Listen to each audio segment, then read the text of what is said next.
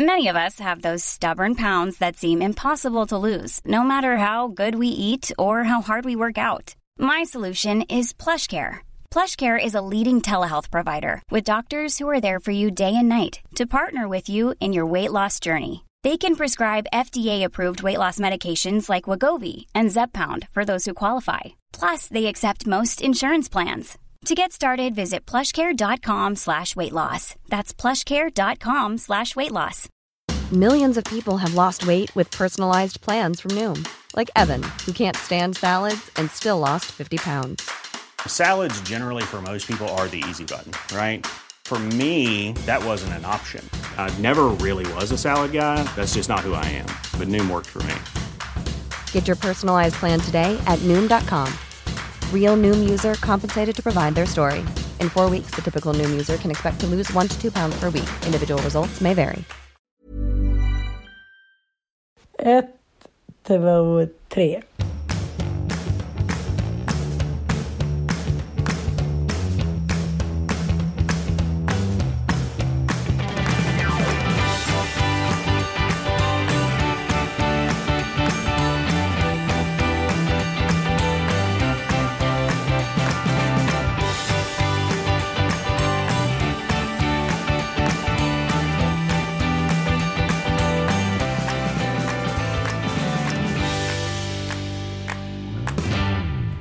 Hej och välkomna till den återuppståndna, det är ett fint ord, succépodden Lille Lördag med mig och Anita Clemange. Åh, oh, Clemence, minsann. Låter som jag checkar Ja. in i, i, i Frankrike på ett hotell. Det var första Ja. chocken med ef- nya efternamnet. Ja. När man bara så här, när man ko- ko- kom till kost och skulle checka in och de bara eh, Madame Clemence. Och jag bara Ja, Just det, det, nu blir det ju. vi. Nu Det, nu snackar vi. snackar vi. Precis. Det är mycket trevligt tycker jag, Clemence. Mycket Ja. Clemence. Det låter Ja. som en så här- Clemens i, i USA, det är ändå Mm, det nice. låter lite adligt, av Clemence. Av Clemence. Mm. Jag kanske ska hitta på värsta adelshistorien om, om mig själv. Det är lite roligt. Man ser lite kompisar så här som har gett upp och skriver så här på Insta. Jag har frysit och blåst bort i fyra veckor. Nu drar jag till Grekland och så här. Men någon som eh, väldigt tydligt inte har eh, sett eh, solens ljus. Det är ju din lilla Karaslok. Du la upp någon film på Insta.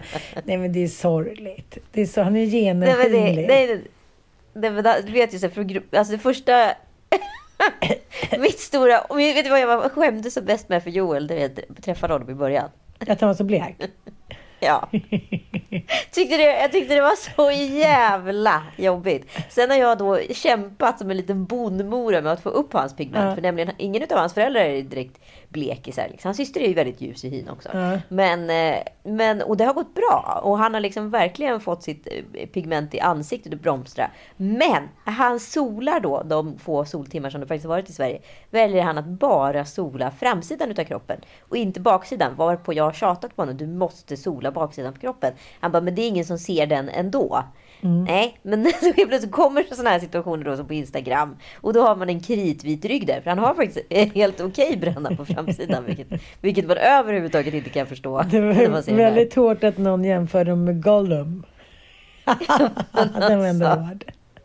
Den var, Den var hård. Den var mycket, mycket. Så jävla tv-spelsrygg alltså. Till och med så hans kompisar hörde av sig och bara så där ser bara en, en true gamer ut. Liksom. Ser ut som en jävla ostkrok.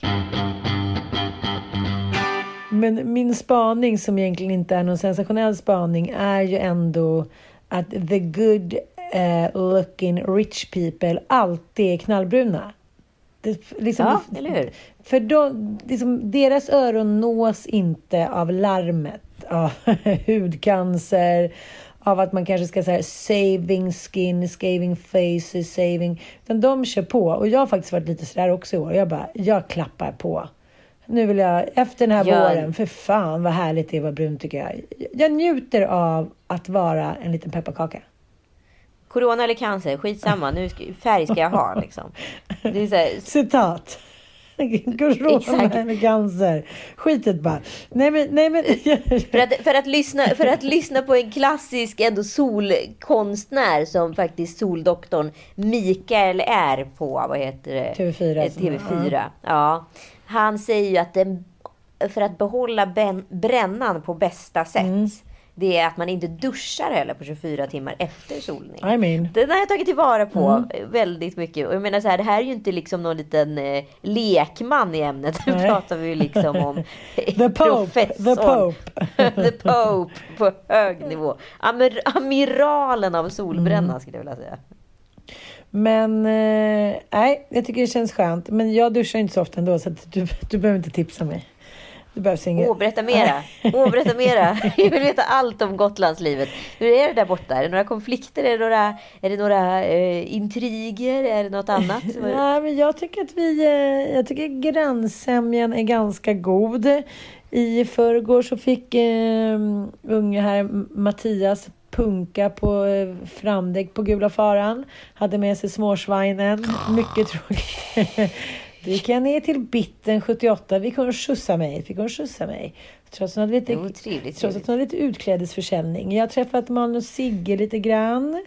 Det var mycket trevligt. Ja, hur, hur hanterar de då som kommer från staterna det här med liksom, vad ska jag säga, Sveriges väldigt eh, fria stil inom corona, eh, corona eh, pandemin. Ja, men det där tycker jag var, vi hade en väldigt spännande diskussion om det där i förrgår. Att eh, att det är såklart att, att vi sitter ju i olika delar av världen och har alltså olika glasögon kring corona såklart. Vi har ju varit ganska förskonade här och eftersom man inte har rest heller så har vi också sett, ja men våra coronaglasögon har ju varit så här, men såklart att, att vi tycker att vi har gjort allra bäst och det tycker väl de flesta så att säga. Men i USA så tycker de ju såklart att det, vi har framstått som helt liksom eh, vad ska man säga, gränslösa i vårt coronahanterande. Och eh, vi pratade om det där att det, att det på ett liksom väldigt, väldigt starkt sätt och kanske oväntat sätt har upprört mycket människor som man kanske liksom blir lite chockad över när man, när man kommer ja, till exempel från USA och där har varit sådana jävla lockdowns. Liksom.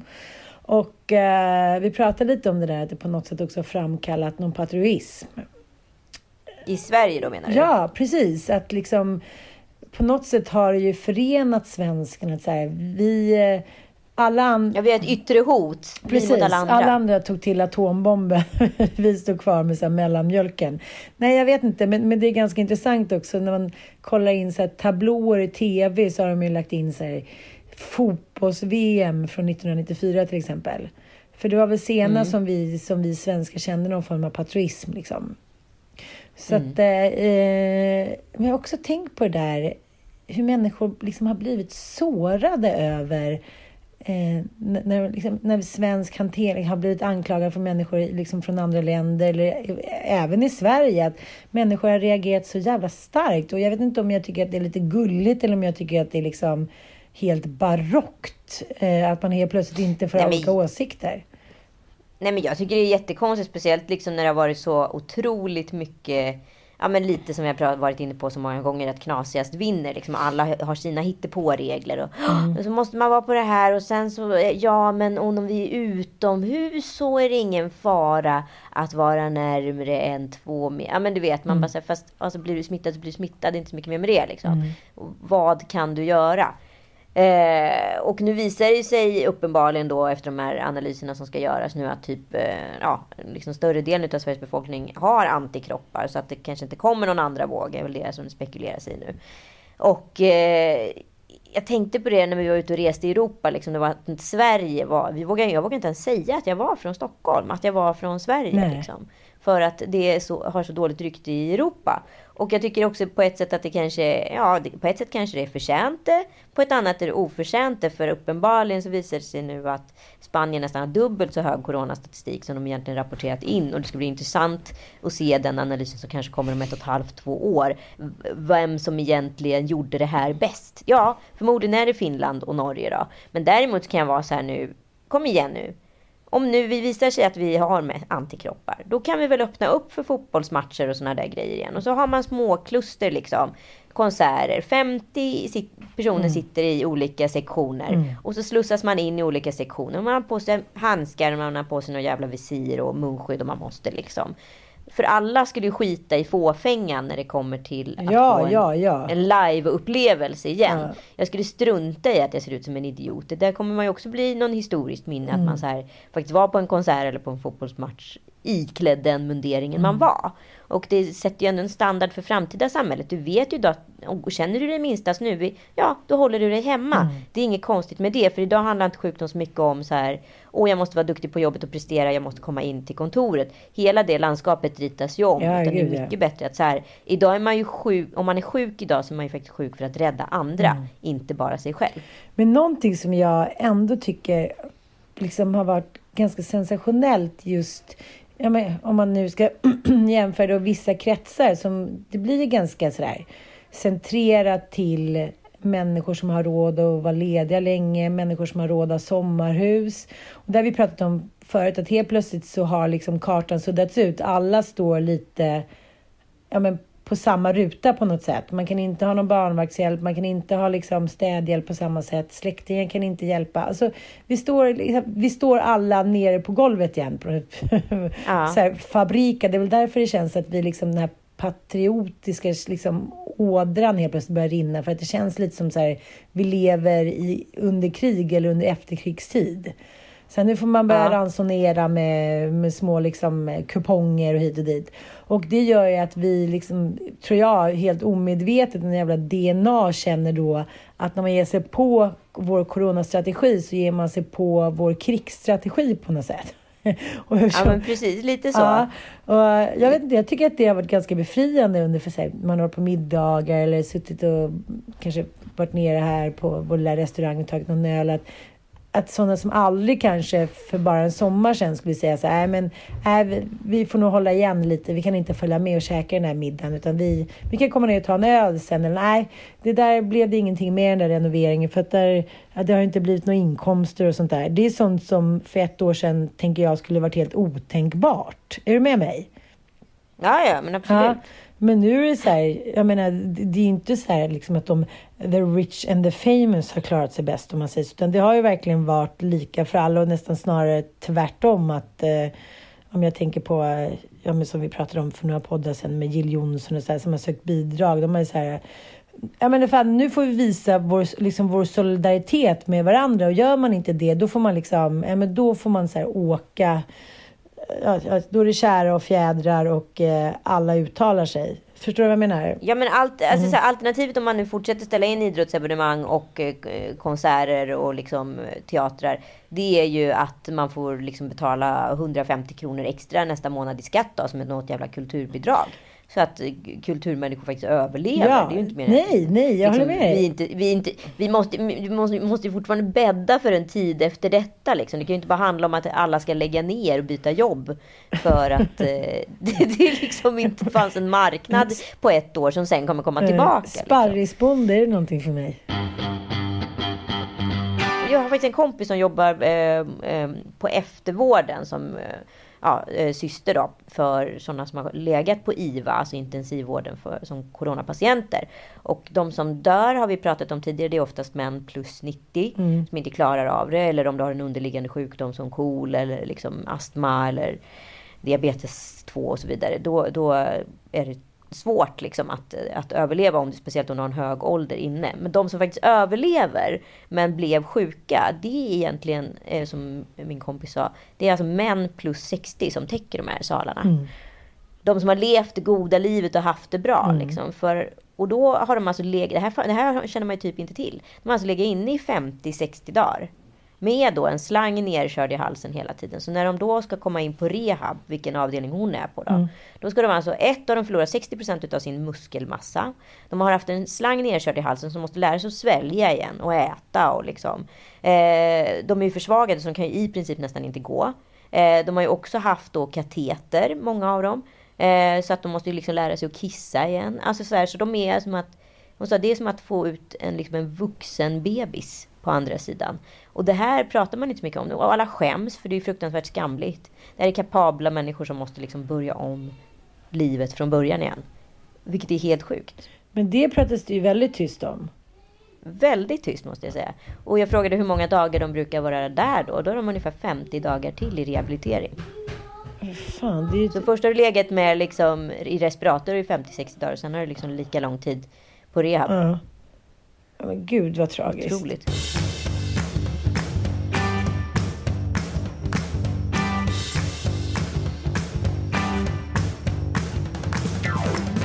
Frasse har lärt sig att simma.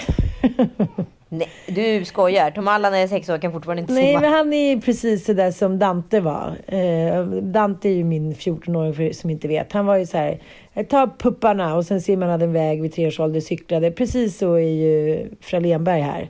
Igår så var vi och badade i Sigges pool och då, nej, helt plötsligt såg jag honom bara hoppa i. Jag bara skulle beredd på att hoppa efter. Han bara, det är lugnt, jag kan simma nu. Så att det... det Fralénberg. Frall Edberg. Alltså herregud. Han cyklar runt också. Mannen med världens bästa smeknamn. Alltså vad är det för jävla smeknamn? Och så kan han simma vid tre års ålder. Det är så, sjukt. Tom Allan simmar ju nu då med en puff. Vi jobbar en puff-sticket. Så här, så här, han ligger liksom, sig fram. Han, ligger så här lealös åt ena sidan. Nej, det är roligt. Så det, det är lite tungt för Bobovic som är så här, de lär sig ungefär allting samtidigt. Men ja. Igår hade de, Och det är tre år emellan. Igår hade de springtävling och vann varannan gång sådär. Men, men han, i, i, hittills är han liksom eh, han mycket storsint. Så här, ja, vi vann varannan gång och sådär. Mhm.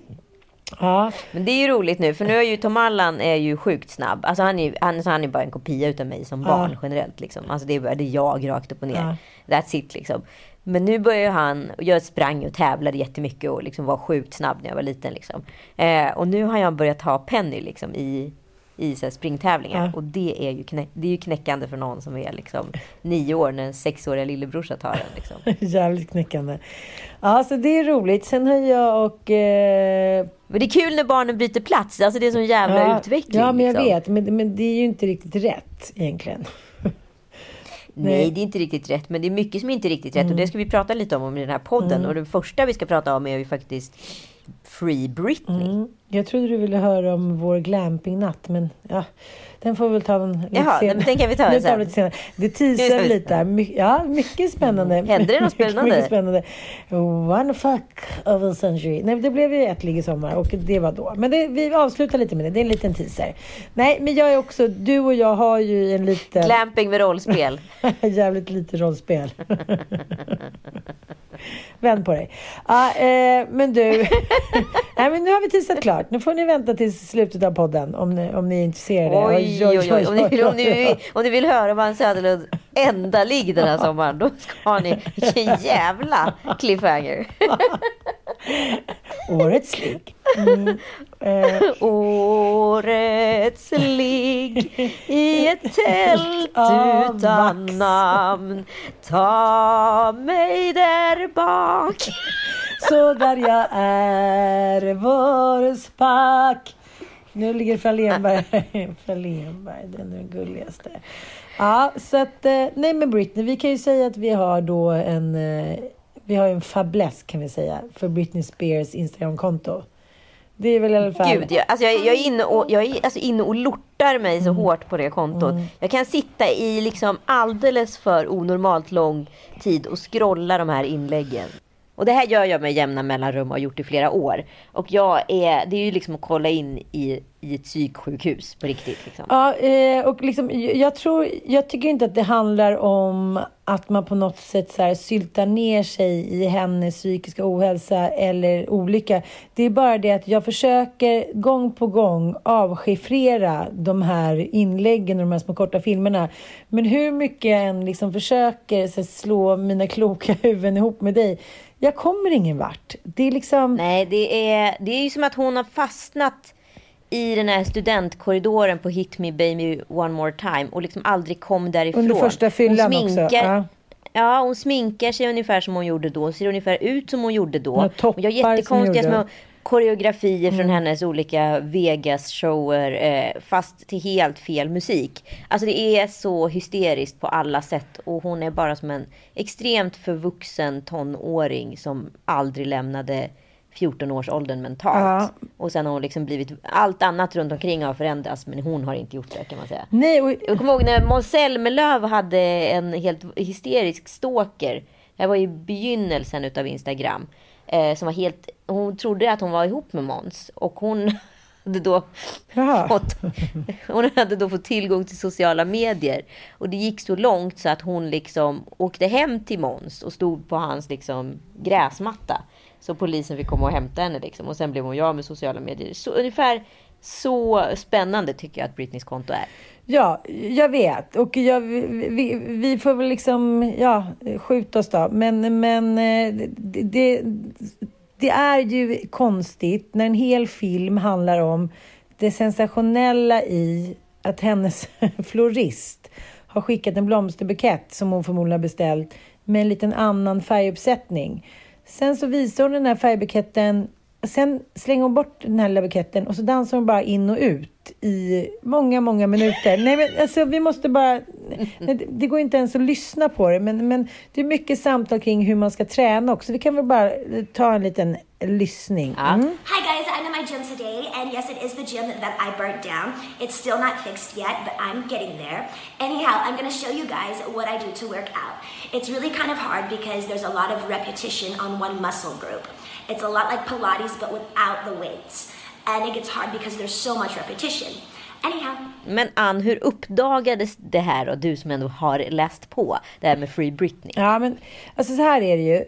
2007 så skedde denna famösa totala kollaps inför en hel värld när Britney hoppar in i en bil och åker till någon frisör där i Venice och rakar av sig hela håret inför liksom filmkameror.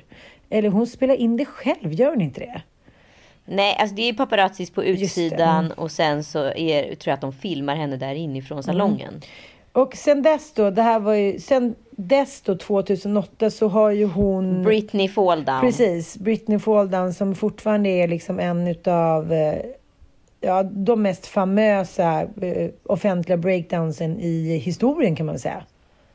Absolut. Går det ens att jämföra? Det finns inte ens något att jämföra med tror jag. Eh, och sen dess har ju då Brittan varit under förmyndarskap av bland annat sin pappa, så det är 12 år sedan. Mm. Ja, och sen dess har ju då fram och tillbaka liksom hennes fans då eh, påstått att hon, det är mycket konspirationsteorier, hon är då inlåst mot sin vilja. Och hashtaggen Free Britney eh, sprids ju då över världen och det är jättemånga kändisar som har anslutit och bland annat då ehm, eh, Miley Cyrus. Just det. Som- Hon gjorde någonting för några år sedan, eller hur? Nej, hon gjorde det under ja, 2019 då. Det här, det här är Britney en av eh, Mileys största liksom, förebilder och idoler. Hon avgudar henne. Så att mitt under en låt då som, där hon sjunger en liten strof om Britney så skrek hon så här, "Men Free Britney.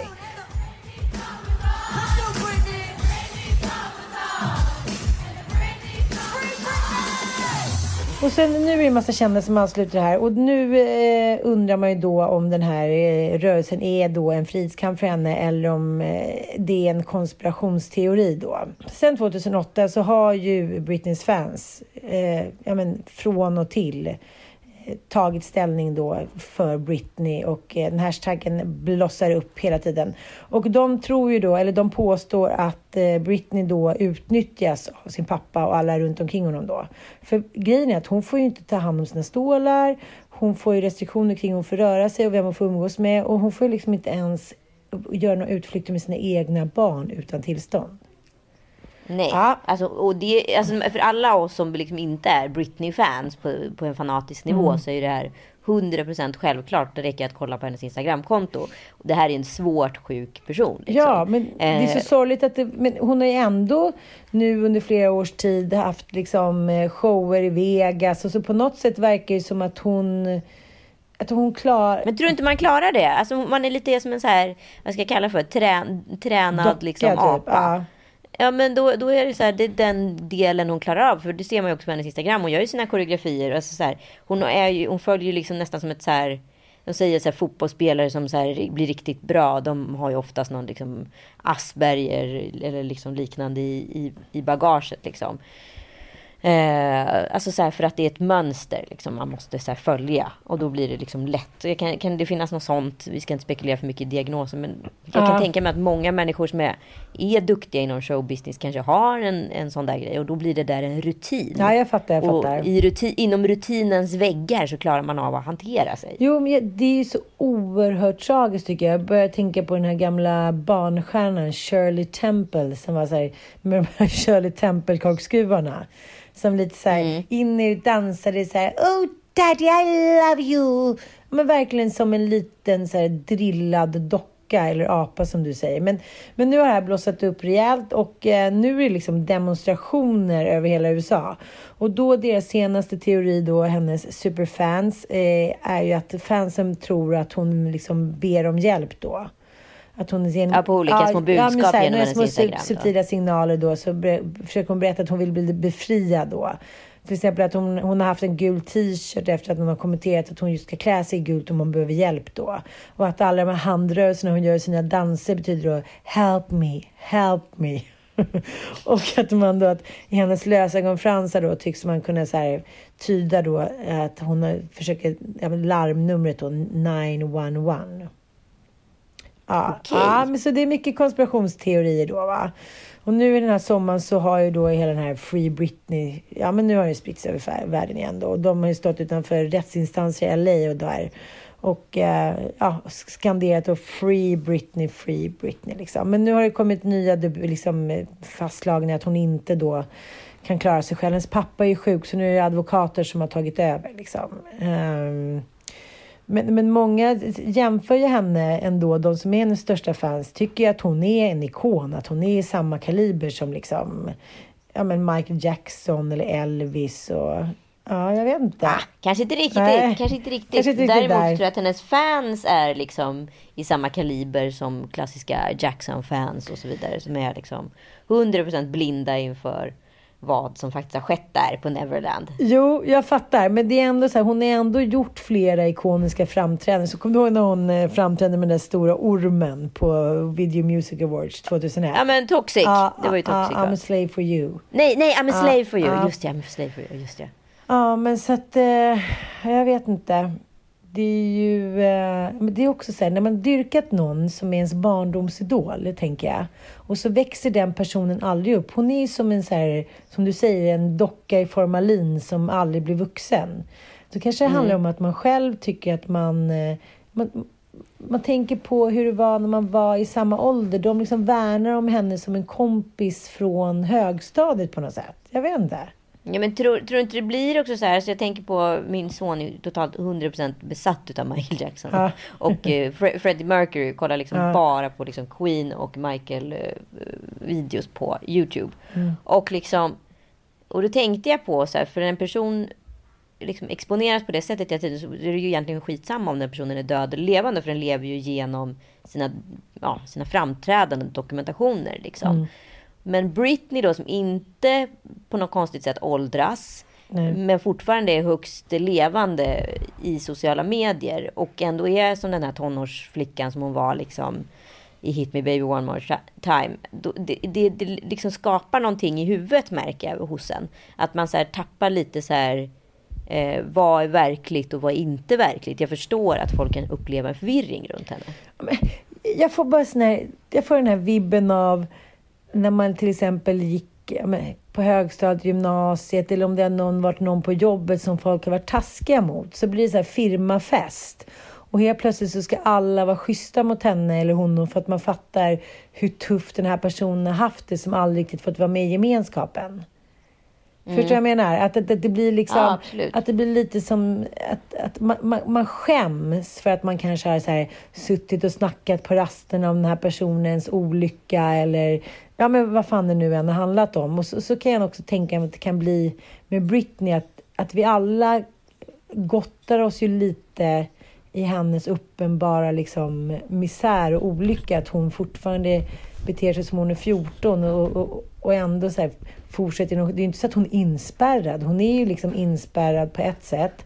Men eh, hon gör ju ändå shower, tjänar massa pengar och är liksom, vad är hon god för? Ändå så här 500 miljoner. Så det, på ena sidan är hon fortfarande en framgångsikon och å andra sidan är hon liksom ett psykfall. Det är ju jävligt kittlande och man skäms ju lite för att hålla på. Det gör vi ju både du och jag. Vi skäms ju för att vi kan skicka de här filmerna till varandra och bli så här uppenbart liksom men nu har det hänt igen. Så här, vad ska detta leda till? Varför ingen som stoppar det här kontot? Men hon är liksom alltså både en vuxen kvinna som kan ha en karriär och ett psykfall. Det är klart att det är kittlande och det skäms man ju över. Nej men förlåt. Det är så jävla hemskt. Ja!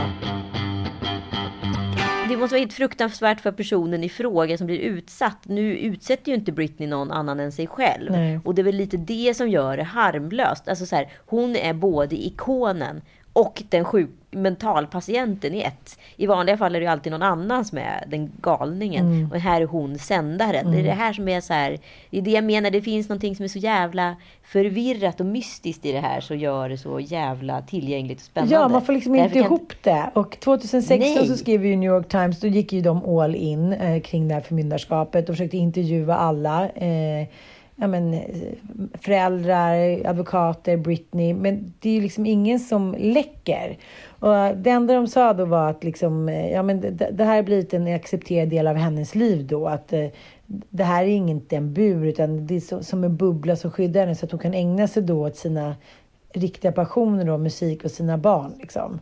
Men jag menar, det är ju ändå helt en sjukt kontroversiell fråga. För jag menar, den här, det vet man ju själv, en god man eller ett förmyndarskap, det används ju oftast inte till liksom unga, friska personer, utan det är ju då med människor som börjar bli dementa eller människor med liksom någon form av handikapp. Eh, ja, exakt. men människor som absolut inte, man, man bedömer att de, de klarar inte att ta hand om sig Alltså, Min själva. mamma är ju djup, nej, min mamma är ju djupt dement och Ja. jag är ju god man för henne. Och det är ganska liksom avancerad avskrivning utav ens, vad ska jag kalla det för, mänskliga rättigheter. Liksom. Ja, absolut. Och också ett, ett avancerat, ganska avancerad liksom, kurs man ska gå för att faktiskt få värna om en annan persons mänskliga rättigheter. Men så som alla kvinnor levde fram till i stort sett vi fick rösträtt eller man då blev förmyndad av någon annan person, en släkting eller någonting som då hjälpte en och portionerade ut ens pengar. Så har vi alla levt, men nu är det ändå 2020 liksom. Och då undrar Ja, ja, fansen visst. då så här, ja men nu har hon ju släppt, hon har ju också släppt liksom typ, har hon inte släppt så här fyra album under 00-talet och sen haft de här Las Vegas-showerna. Varför skulle hon då inte kunna ta hand om sig själv? Det är någonting obehagligt i det här. Det är någonting skräckfilmsaktigt tycker jag. Samtidigt som jag blir fascinerad av det så blir jag liksom men jag får en sån äckelkänsla i kroppen av att hon ändå då på något sätt är instängd i någon bur. Även om den är gyllene liksom.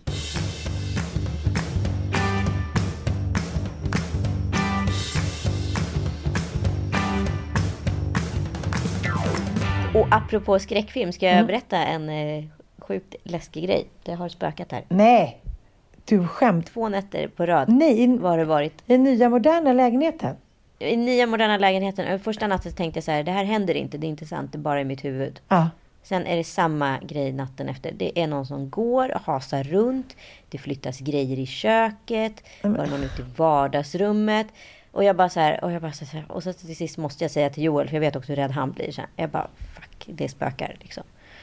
Och han bara, nej men du skojar, jag orkar liksom inte, jag klarar inte av så här, det här, för det går, det går liksom inte. Jag, jag, jag mår så dåligt utav sånt här liksom. Ja. Och sen så bara upphörde det. Det var två nätter, så var det inte mer, så kom jag på. Det är årsdagen från min pappa dog. Nej. Jo. Jag kommer, ihåg när, jag kommer ihåg när, vad heter det... För det var också det som var lite konstigt i den här känslan, att jag inte var rädd på något sätt. Förstår du? Att jag inte liksom kände att så här, jag tyckte det var obehagligt såklart. Jag var så här, fan, tänkte jag mer.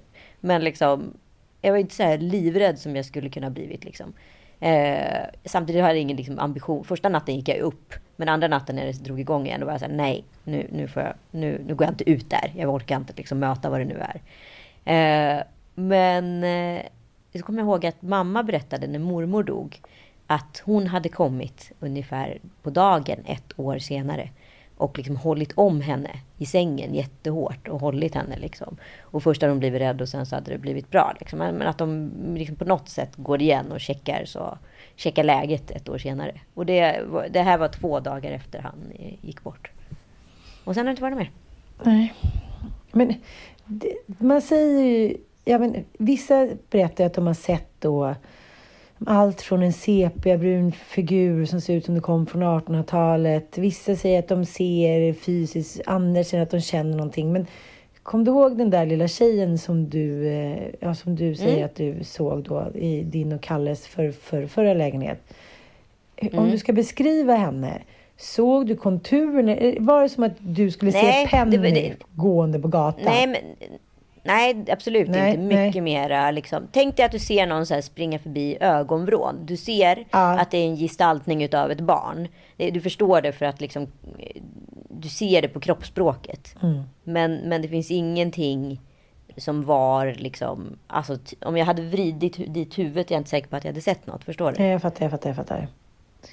Men om du jämför, men nu var du inte hem, ensam hemma. Nej, det var jag absolut inte ensam hemma. Nej, men, Men men, men, men, det är ju bara jag som vaknar och det är ju bara jag som är med om det liksom. ja, så, så att jo, Men jag är klarvaken. Jag är klarvaken. Jag ligger liksom och kollar på mobilen och hör det här liksom Ja. samtidigt. och vad var mest eh, tydligt? Kändes personen snäll eller kändes den... Nu menar du den som gick omkring Ja. här hemma nu? Eh, nej men eh, jag, alltså nu, alltså, för först var jag ju så här, shit det spökar, fan vad jobbigt liksom, vad ska jag göra? Måste ringa någon jävla medium och hålla Mm. på och härja liksom. Ja, jag orkar inte. Och så var jag så här, ska jag berätta för Joel, ska jag inte berätta för Joel? Ja, men, men, och sen så bara när jag, när jag då liksom kom på, men herregud, det var ju typ det är min pappas årsdag, det visste jag ju om alltså, sen några dagar innan. Och kom på det här som mamma hade berättat om mormor. Och när jag fick ihop det, då kände jag ju igen stegen. Då kände jag ju igen rörelserna. Kanske det var, också fanns någonting redan där som gjorde att det inte var så läskigt som det borde varit rimligen. Ja, jag fattar, jag fattar. Ja, jag tänker varje morgon när jag, eller när jag går ner på natten här i, i vårt kök att jag tänker så här. Nej, men snart sitter den där gubben som bodde här innan. Ja, bara kolla Ja. läget lite. Jag tänker så här, det kommer ske. Du vet, det är bara en känsla jag har så här varje gång jag ändrar så här. Eh, Titta hallå? Nej, nej, nej. Spännande, spännande. Jag återkommer ifall det händer någonting mer. Men jag känner på mig att det inte kommer vara det. Nej. Utan någon anledning. Men det är väl också så här, jag tänker att i tider som de här, det, det är ju någonting som sker i den här samtiden som är jävligt svårt för oss att greppa. Å ena sidan så har vi inte behövt se all den här liksom misären som man kanske har sett i Spanien och USA och liknande. Vilket gör att det kanske känns lite mer som, som att covid är ett spöke för oss. Liksom. Och, och då tänker jag så här, konspirationsteorier kommer ju liksom dyka upp på lökande, lökande, konspirationsteorier kommer dyka upp på löpande band de närmsta åren. Förstår du? Ja, ja, gud ja. Ja, för jag menar, det är liksom att hjärnan tycker om att tro på vissa konspirationsteorier. Förstår du? jag menar, jag tänker allt från månlandningen till 9-11 och det, liksom, människor älskar ju konspirationsteorier och det gör man ju även i, i, liksom, i skvallervardagen också. Så, ja, men det beror nog på att den gjorde så. Här. Det är ett sätt för människor att hålla liksom, ångesten borta tror jag. Men du, måste prata om en liten annan grej som jag har upptäckt här och blivit lite fascinerad av. Eh, det är nämligen så, den här eh, Women eh, Challenge Women eh, utmaningen som var på Instagram som egentligen har sitt ursprung från Turkiet. Så det handlar om att kvinnor la upp svartvita porträtt Ja. på sig själva. Många gjorde det helt utan att förstå syftet precis, för det, för man fick precis. bara en utmaning utav någon och så vidare. Men egentligen har det sitt sprung i Turkiet där, vad heter det, eh, våld i hemmet har ökat otroligt mycket. Och eh, nu senast så var det en ung tjej som blev mördad av sin eh, kille på grund av någon ouppklarad svartsjuka och så vidare. Eh, och det här var väldigt intressant för att jag då valde ut ett par personer som jag skickade här till. Som jag tycker så här, ett gör bra grejer, två så här, ska behöva en backning. Eh, ja, men jag skickade i alla fall till Lisa Ankarman bland annat. Eh, och hon svarade så här, tack är verkligen inte min grej men gulligt att du tänker på mig. Och jag var så oj, ja okej, nej men så kan man ju reagera. Det är ju inte så mycket mer med det. Det är ju en tolkningsfråga. Alla, alla orkar ju inte hoppa på alla jäkla challenges hela tiden. Det är inte, man behöver ju inte ställa upp. Nej, Men så var jag tvungen, att- nej, men så var jag tvungen att gå in och kolla och då förstod jag så här, men herregud, det här är verkligen en företeelse kvinnor plus 30. För alla kvinnor plus 30 la i princip upp en sån här bild. Men Inte inga jag det som kvinnor... inte kan tekniken. Ja. Nej, exakt. Det är för det är svårt det där med att lägga upp bilder på Instagram. Men, eh, men eh, inga kvinnor under 30 la upp bild, de här eh, backningsbilderna. Nähä, gud vilken intressant spaning. Ja, nej men för jag var inne på liksom alla de här stora influenserna, liksom Bianca, alla liksom tjejerna. Det var ingen som hade lagt upp. Men så fort du hade fyllt 30 i princip så hade du lagt upp en För, för, dem, för, dem, för dem är det bara självklart. De förstår inte vad säger what's the fuss? Eller ja, vadå? Är det, är det det? Är det, för det var det här som slog mig. För då var min första tanke så här, åh de är så coola, de backar varandra hela tiden. Eller gör de inte det? Mm -hmm. Konspirationsteori deluxe. Konspirationsteori. Eh, deluxe till konspirationsteori. Jag fattar. De, att de, så här, de vill sitta på sin egen framgång. Kan, kan det vara så?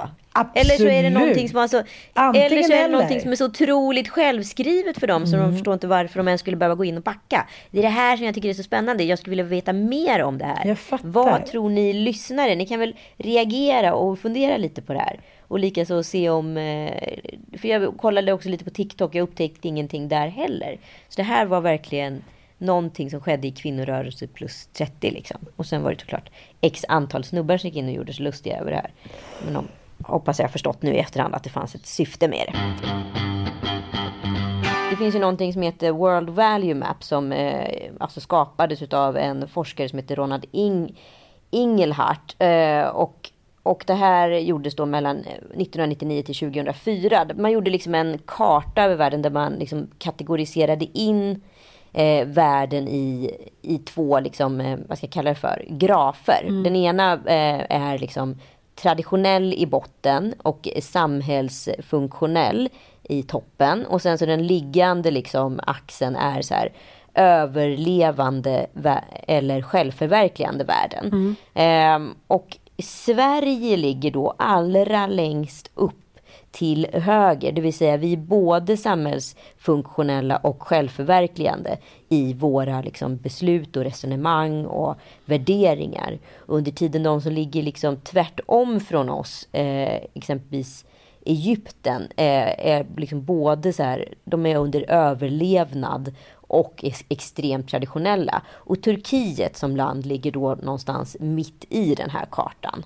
Um, och det, jag tycker så här, det, man ska inte glömma bort de här grejerna när man diskuterar saker i, i samhället. För vi är extremt extrema i Sverige. Mm. Alla är liksom inte bara dumma i huvudet. Det är bara så att alla har inte hunnit utvecklas lika snabbt som vi. Med det sagt så är kvinnovåld aldrig accepterat. Men att det sker under en traditionell slash överlevande situation eller om det sker i en självförverkligande och samhällsfunktionell situation.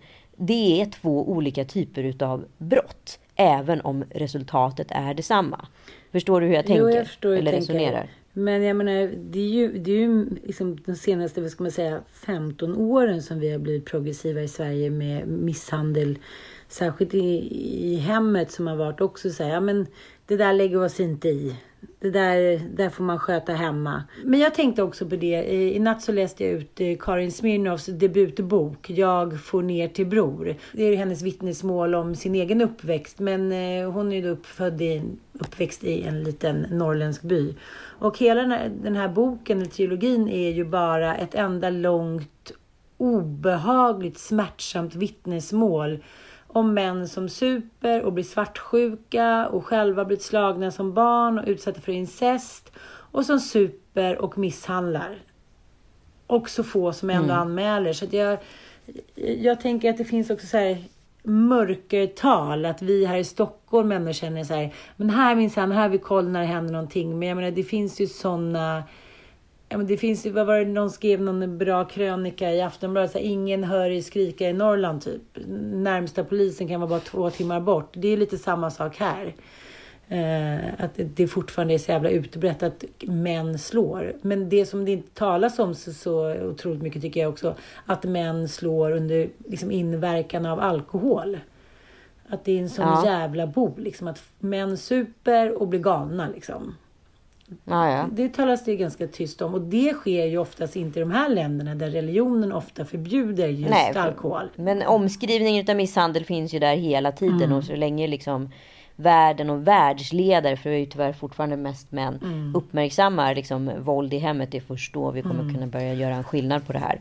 Eh, för det ska ju inte vara någon, det ska ju vara något skamligt. Det ska verkligen inte vara någonting Nej men jag tänker ju på eh, mitt ex som, eh, som misshandlade mig. Han har ju stora företag på liksom, kvinnomedia. Han sitter med i styrelsen på bokförlag och det är hiten och ditan. Och alla de här snubbarna som har anställt honom eller som jobbar med honom vet ju precis vad som försiggick där när vi var ihop. Liksom.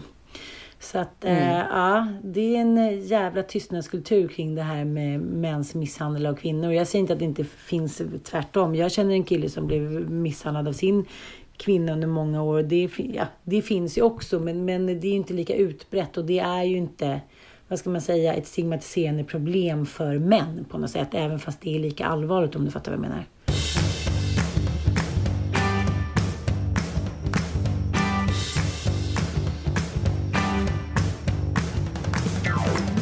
Det dök upp i början av sommaren och sen så har jag försökt hitta liksom massa svar på detta i, med hjälp av Google och andra verktyg. Är det eh, mensen? Det har med mensen att göra. Det är nämligen så att mensen har sjunkit med fem månader de senaste 20 åren. Vilket är sjukt mycket. Mm. Eh, om man ska se det ur ett världsligt perspektiv.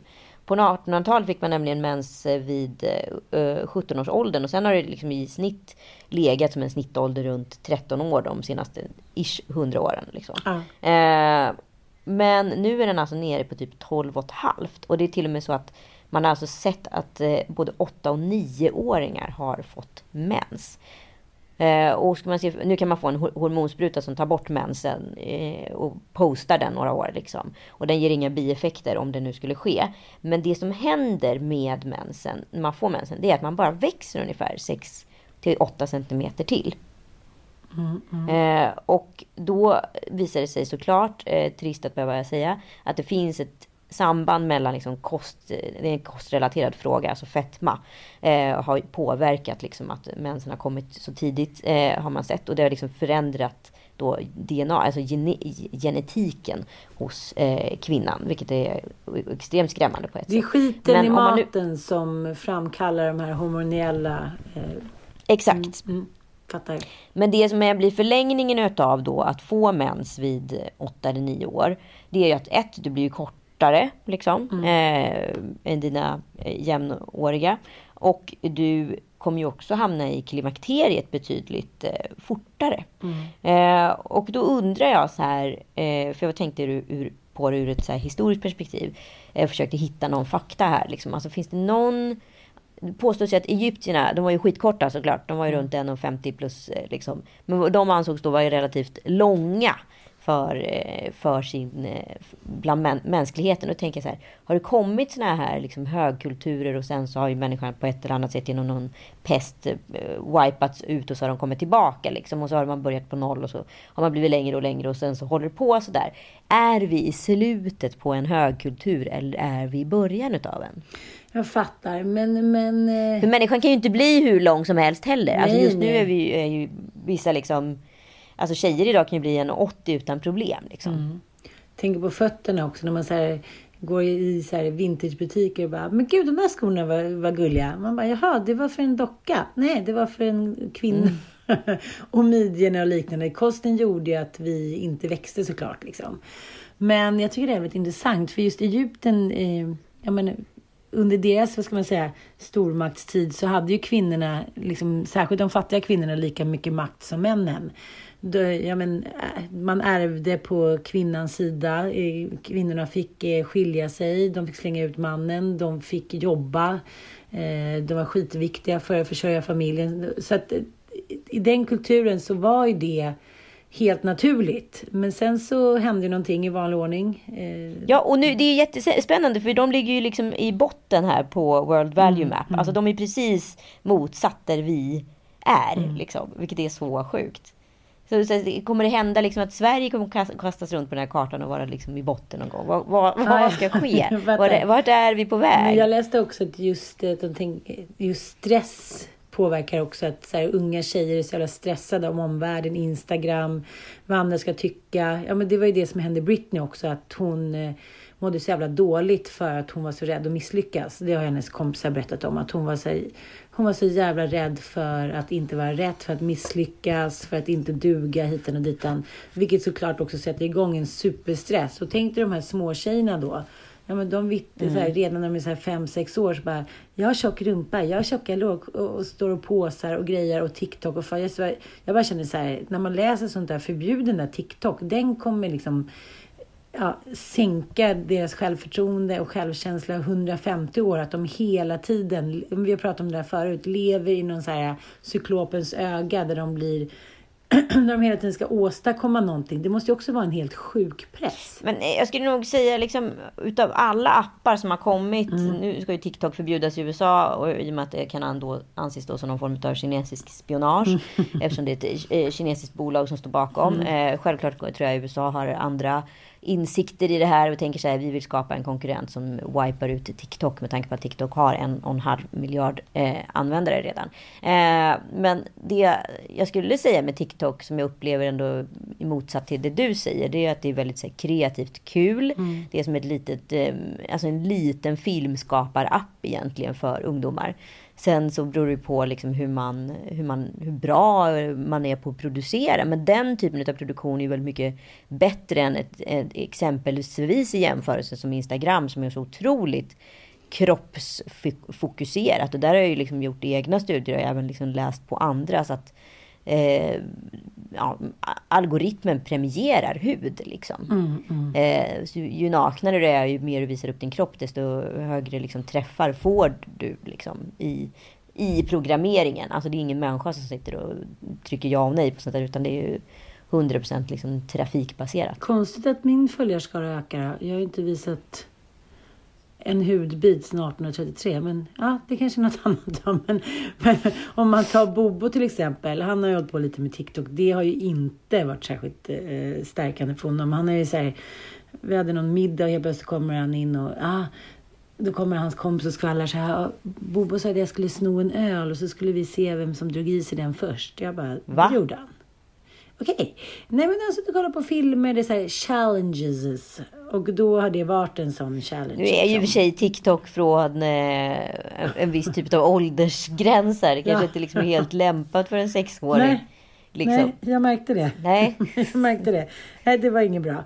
Men jag förstår. Men, men det, är- det är samma sak där. Det, är- det, jag bara, Gud och framtiden får utvisa vad som varit bra och vad som varit dåligt. Precis som med covid-19 ungefär. Ja, men lite så.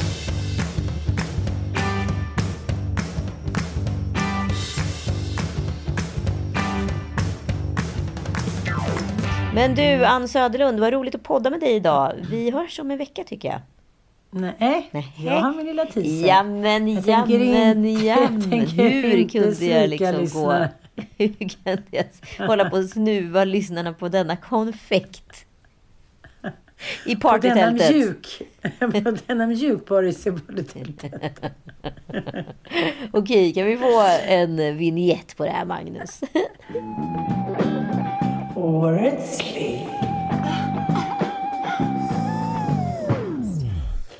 Nej, men det här var ju då vår första kväll och då tänker man så här, åh, åkte de in till Visby och bodde på Revolver eller åkte de eh, kanske till en annan eh, lyxhotell? nej då, nej då. Vi bodde i tält, det gjorde vi, det gjorde vi. Eh, vi bodde i tält i Slite, eh, den stora industribyn på Gotland. Eh, ja, jag känner de som driver det där och de har då ett glampingtält, eh, fyra glampingtält, så de vill inte testa det. Och nu är man Det ju såg ju desperat, så det var- nice ut alltså. Jag, jag, jag, jag, Det var var, skithärligt. desperat behovet av glamping känner jag. Ja, nej, alltså mycket, mycket mysigt. Mycket mysigare än vad jag trodde. Så då kom vi dit, men vi hade, tyvärr så hade vi haft en ganska lång middag kvällen innan, så vi var väl inte helt i fräschör. Men vi hade haft, eh, det var minigolf och det var poolbad och vi skulle ut till en liten ö där med båt. Så alltså, vi var väl lite slut där när vi äntligen eh, ja, blev fria från barn. Så vi försökte basta lite, vi fick inte riktigt igång bastun, vi åt någon middag och så gick vi tillbaka till tältet med lite eh, småsnar och så låg vi och lyssnade på sommarprat. Mm. Klockan 11 tittade jag på min eh, sämre hälft och då hade han dunat in i tältet. svårt besviken, svårt besviken. Och som den nya seden, eh, lingon i eh, Gotlandsskogen, så är det nu min femte natt på hotell liknande doning ensam med min kar där det var lingon i, eh, i snårskogen. Det var det, det var det. Jag menar inte att man, men ja, lite som en så här Guds passus på något sätt. Det blir inte riktigt, Stockholms blodbad är inte jättekul heller, liksom offentligt i ett vitt tält. Så det var väl lite, men ja. Körde en liten två minuter där på morgonen så vi fick till det ändå. Så det, ja. Men okej, okay, men det, vänta, vänta, vänta, vänta, vänta. Så du menar alltså att den här sjukt starka teasern, är, är, det här är det, det vi fick liksom? Det, var det, det är det här ja, du har byggt upp ja. under liksom sensationella ja. former. Som också har fått en egen vignett. Nummer två är att jag undrar så här, hur är det att ha sex i ett tält som inte har några väggar? Alltså, ja, hur låter eh, man då? Kan vi få ett röstprov? Ja men, lite, ja, men du måste ju också förstå denna utsvultnas kviga. Eh, närmast ryssen. Nej, men det är klart att det var inte, jag var inte helt tyst såklart. Och det var någon barnfamilj som bodde bredvid. Jag vet inte. Vi åkte ganska snabbt därifrån. Men ja, det gick ju ganska snabbt också. Men, men eh, ja, nej. Det, det Skulle man kunna ha misstolkat det som någon form av hostning eller harkling? Nej, nej, det tycker jag inte. Nej, man skulle, nej, man skulle förstå, man förstod vad som hände där ja, innanför ja, det, det, kan man inte ha undgått. Men sen vet man ju inte. Det kanske var kärad, kärat täckt. Det kanske var ljudisolerat på något sätt. Men det, det, finns ju någonting romantiskt i att ligga i tält i en fin mysig säng och inte då ligga direkt på golvet eller leran eller fukten utan ha så här, tända ljus och lampor och fina liksom Ja, ja, med fina lampor och ett litet kylskåp och havet utanför. Det, det, skapar ju någon sinnesro som också är sensuell. Sen somnade vi Men... Eh, jag, tänker, jag, att, det... jag tänker på det här glampinglivet som, du vet, när Potemkin, alltså Katarina den storas älskare, Eh, ah, han ah. åkte runt i Osmanska riket där och skulle ja, här, ut och kriga lite, eller vad han fick feeling för. Mm. Och då mm. lät han ju de här stackars statarna då gå runt och bära. Han hade kärat ner sig i engelska trädgårdar, så var han än gick. Så hade, fick de lite stackars gäng statare också bära med hans engelska trädgård. Fylld av olika enar i olika formklippta formationer. Som han skulle då slå upp runt sitt lilla tält. Det är ju liksom nivå nummer två utav glamping. Eh, ja. så, så, men det var ingen, ja. ingen, ingen liksom, eh, ingen engelsk Nej, trädgård utanför. Nej, det var det inte. Men det stod en supp. Två suppar utanför, så det var meningen att dagen efter. Men som du vet när sommaren har varit en mycket schizofren sommar så är det aldrig mer än en dags fint väder. Sen får man sätta på sig blåsthatten och vara beredd på snö, regn och eh, monsunvindar. Så att, eh, ja, nej, men jag känner mig väldigt liksom, utmattad måste jag säga. Jag var ju, var ju i Turkiet i åtta nätter, men sen var jag också i hemma i Stockholm i åtta nätter. Och det är liksom när det inte finns några så här morföräldrar längre slash farföräldrar mm. etc. att tillgå på grund av Corona. Så har man ju liksom fått, det har ju lite varit i händerna på en själv och sen har vädret varit liksom extremt svajigt och jag var också lite sådär, gjort, gjort gått en del pengar ändå den här sommaren. Ett, man har, man har använt utlandspengar och semestrat i Sverige. Två, så var vi på en eh, härlig semester i Turkiet. Alltså så det drar iväg ganska fort. Så jag var såhär, men får stanna i Stockholm då. Men sen har ju vädret varit så varierande så man har inte kunnat liksom riktigt varit ute så mycket som man hade hoppats på. Nej, vilket nej. gör att man lite har klättrat på väggarna så här senaste veckan tycker jag. Mm. Otroligt! Och nu kommer då såklart värme, värmeböljan när alla då återgår till jobbet. Som ett mm, brev såklart. på posten. Nej, det har inte varit ett bra år. Det har inte. Hittills. Det har inte det för mänskligheten. Vi, får vi liksom ja. ta en paus. Bara skita i Precis. 2020. Ja, men jag tänker att du och jag ändå kanske kunde få till en liten glampingkväll. Det kanske vi får. Jag kanske kommer över till mm. Gotland och glampar med dig helt enkelt. Ja, det är då jag ska ha min lilla engelska trädgård utanför. Lova det. ja, jag lovar. Nu när jag har fått mitt, mitt skott i råttan för den här sommaren så kan du komma. Kan du komma. Ska jag pullirulle-rulla lingonet också mot Jag vet aldrig vad som kan hända. Puss och kram. Puss och kram. Tack för att ni lyssnar. Tack, hej. Hej.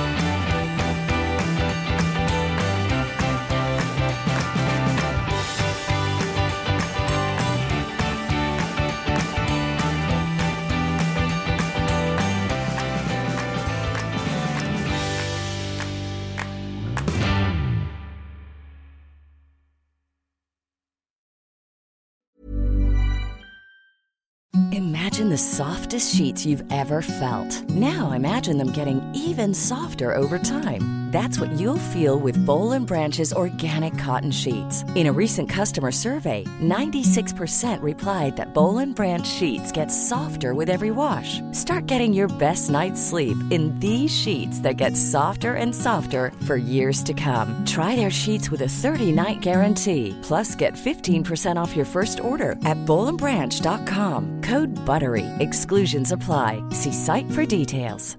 Hey, it's Paige DeSorbo from Giggly Squad. High quality fashion without the price tag. Say hello to Quince. I'm snagging high-end essentials like cozy cashmere sweaters, sleek leather jackets, fine jewelry, and so much more. With Quince being 50 to 80% less than similar brands. And they partner with factories that prioritize safe, ethical, and responsible manufacturing. I love that. Luxury quality within reach. Go to quince.com slash style to get free shipping and 365 day returns on your next order. Quince.com slash style.